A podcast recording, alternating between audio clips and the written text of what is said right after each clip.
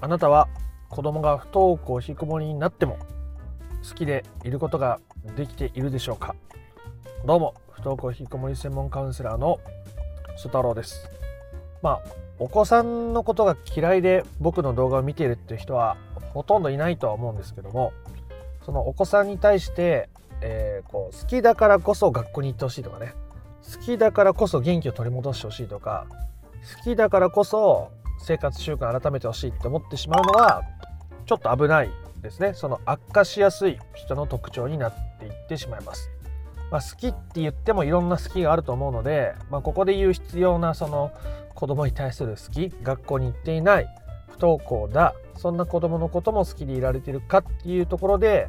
本質的な解決をするために必要な好きについてお伝えをしてみたいと思いますので不登校引きこもりを本質的に解決していきたいぞという人は最後まで聞いてみてください。えということで、まあ、そういうどういう好きが必要なのかっていうことですけど、まあ、それはそのそのままでも好きだよということですね。そのままでも好きだよということです。例えば子供が学校に行っている方が価値があるとか学校に行っていないと価値が低いとか危ないとか大変だっていう思いがあるっていうことは学校に行っていない子どもに対してこう価値を感じづらくなってしまっている可能性があるということです。学校に通えている子どもの方が生活習慣整っている方が自分で人生歩んでいる方があもっと好きでいられるけどそうじゃない状態に対して不安だっていうことが起きていってしまっているとしたらあそれは今の子どものことをまあ本当の深い意味で好きでいられているかっていうと、まあ、やや怪しいというかかなり怪しくなってしまってしまうわけですね。子供まあ、好きっていう表現はいろいろあるんで、まあ、一概に、言えるもんじゃないですけど、まあ、ただ子供に価値を感じられているかということが大切なわけです。なんで価値を感じていることが大切なのかっていうとあなたが子供に価値を感じられていないとあなたはその子供の価値を高めようとしてしまうわけですね。高めようとしてしまうとどうするかっていうと学校に行かせようとしたりえ子供になんとか頑張ってもらおうとしたりなんとか動き出させるための施策を考えたりして行動することによって子供は今のままでは自分には価値がないんだとか親から受け入れられない存在なんだと言って余計に苦しくなったり親子の信頼関係を損なうものになっていってしまうわけですね。その中で本質的な解決っていうのは難しいですし、まあ、なんなら子供が元気を取り戻すことすら難しくなってしまうわけで、まあ、それはね、きっとこの動画を見ている方も望んではないことだと思うので、えー、本当の意味でというか深い意味で子供のことを好きになるっていうことがとても大切になるわけですね。子供のことを好きだと、ね、そんなこと当たり前じゃないかと。好きじゃない親なんていないぞと。いう人もいるかもしれませんが僕はそういう話をしているわけじゃなくて、えー、言ったら子供のあるがままを受け入れられていますか？ということです。もし本当にあるがままを受け入れられる受け入れることができていたとしたら子供に学校に行ってほしいとかなんとか元気を取り戻してほしいとかねまた友達と遊びに行って元気な姿を見せてほしいとかそういうことは思わなくなってるわけですだってあるがままの子供でいいのだから学校に行けていない生活習慣が乱れている子供でもいいんだというふうに思えている時必要以上に相手を変えようとすることなんてそもそも発想として湧いてこないわけですね。不安もなければ焦りもなく子供のことは子供に任せてそれでいいと思っているのだから問題を感じることもなく子供にプレッシャーをかけることもないので、まあ、その状態そのものが本質的な解決というところですしそういう状態の方が結果的に子供も自分の人生を自分で歩みやすくなるということですね。親に指定されたりプレッシャーをかけられたり、えー、することなく自分がどうしたいのかということを子供自身が選択することができていくということになるわけです。ということまで振り返ってみてあなたは子供のことが好きだというふうに思えているでしょうか？今の学校に行っていない生活習慣が乱れているなかなか動き出さない子供に対して、まあ、それでもあるがままに愛していますと言えるでしょうか、まあ、言えなきゃいけないっていうほどのプレッシャーを僕もかけるつもりは全くないですけど、まあ、それをこうそうして受け入れられるようにしていくことが本質的な解決ですよということを僕が言っているということですね。で好きになりたいあるがままを受け入れたい今の子供でもいいと愛してあげたいけどもなかなか難しいという人も多いと思いますのでじゃあどういうステップをしていったらあそう受け入れるってことができるのか今の子供のままでも好きなあ好きだというふうに思える自分でいられるのかということを少しお伝えしてみたいと思います。ね、まずは子供のどんなところが嫌いかということを書き出してみましょう。ね。子供を変えたい。今のままでは価値が低いと思っている。変わってほしい。学校に行ってほしいと思うのには訳があるわけですね。訳があるわけです。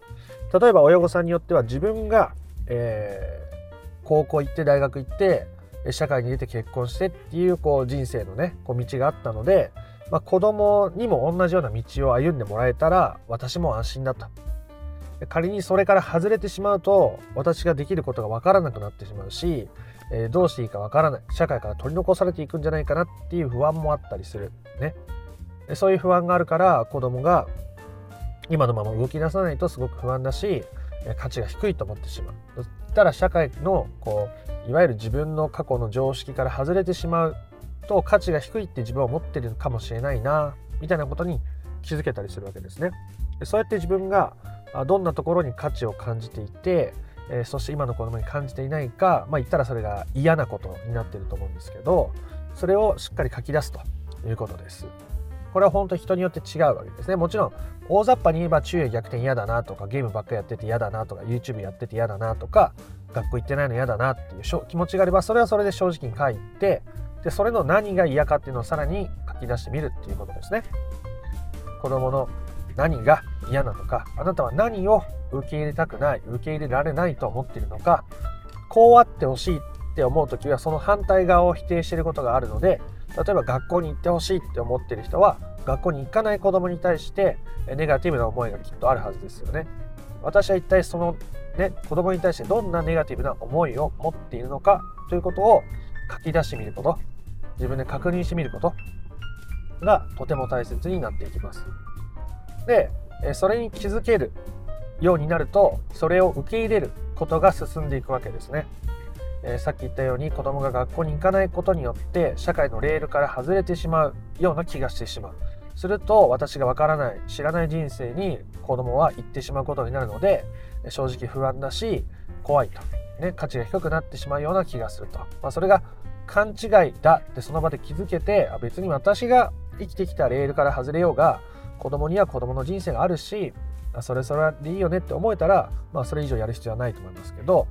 そこでやっぱりすごく不安だなとか怖いなとか嫌だなっていう気持ちがあればまずそれを否定しないことですね。そんな風に自分が思ってることを良くないんだとかこういう思いがあるから子供にプレッシャーをかけちゃうんだとか、まあ、確かにそれはそうなんですけどそうやって自分の中に出てきた思いとか感情に対して、えー、変に蓋をするとかそういう意見をこう耳を貸さない蓋をするみたいな感じでやってしまうと結局自分の中に残り続けてしまうので何かの表紙にそれが噴出して子供に対して必要以上のことをわーっと一気に言うようになっちゃったり、えー、我慢しすぎて親御さん苦しくなって余計に体調崩すってことが起きたりするのであまり無理をしないってことは大事ですね。そのためにも自分が正直子供に対してこういう風になってほしいって思ってるとかこういうところ正直嫌だとか皿ぐらいちゃんと台所まで台所まで持っていけよみたいな気持ちがねもしあればそれはそれで、えー、ちゃんと受け入れておけばいいですよね。そういう自分の気持ち思いを否定してしまうとあなたがどうしたいのかどう感じているのかが分からなくなっていってしまいます。自分の気持ちに嘘をつくからですね。そうすると余計に子供の気持ちを感じるということも難しくなってしまいます。そんな状態で自分の感情思いも感じ取れず相手の思いや感情も感じ取れず子供との信頼関係を取り戻すとかっていうのはとても難しいほぼ無理な状況になっていってしまうので、えー、まずは自分のね感情とか思いにしっかり触れてそれをちゃんと認めて、えー、受け入れるっていうことをすることが大事ですよね。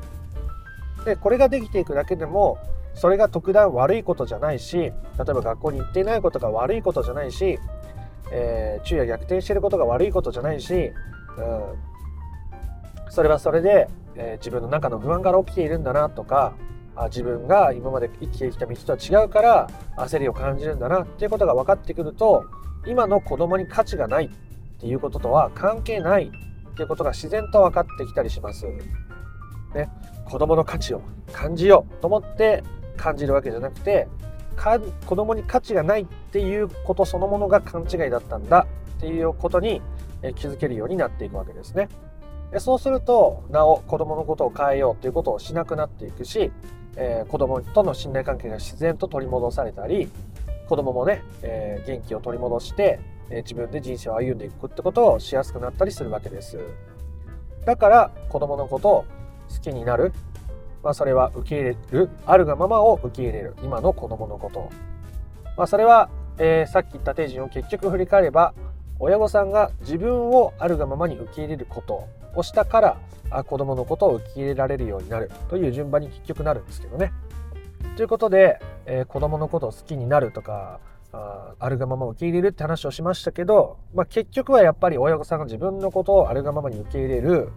あるがままに受け入れるにしても自分が何を感じているのかどんな思いを持っているのかをわからないまま受け入れるっていうのは難しいので、まあ、いきなり全部に気づくことは難しかったとしても今自分が持ってるモヤモヤとかイライラとか焦りとか不安を受け入れたりそれって一体どんなことなんだろうどんなところから来てるんだろうって考えてで、えー、ね、その社会から逸脱することを恐れているのか、まあ、せっかく今まで頑張って勉強してきたことが無駄になることをもったいないと思っているのか、ね、自分がどういうところに引っかかっているのかっていうことに気づいて受け入れることが子供を受け入れることにつながっていると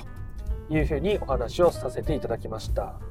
なかなかね普段自分の頭の中でモヤモヤしたりイライラしたりぐるぐるしたりすることをでその中でこれだ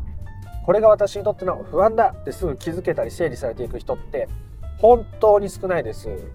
自分の中でそういうことを整理することに慣れていくとあ自分はこういうところで引っかかってたんだな。自分はあ今モヤモヤしてる。そういえば子供がこういうふうに行動したから朝起きてこないからそれに対して私は、ね、こう社会人としてこう生きていくためのこうルールを守れないっていうことに対してモヤモヤイライラしたりするんだっていうことに気づけていくとだんだんと手放すようになっていくわけですが最初は特に気づけない、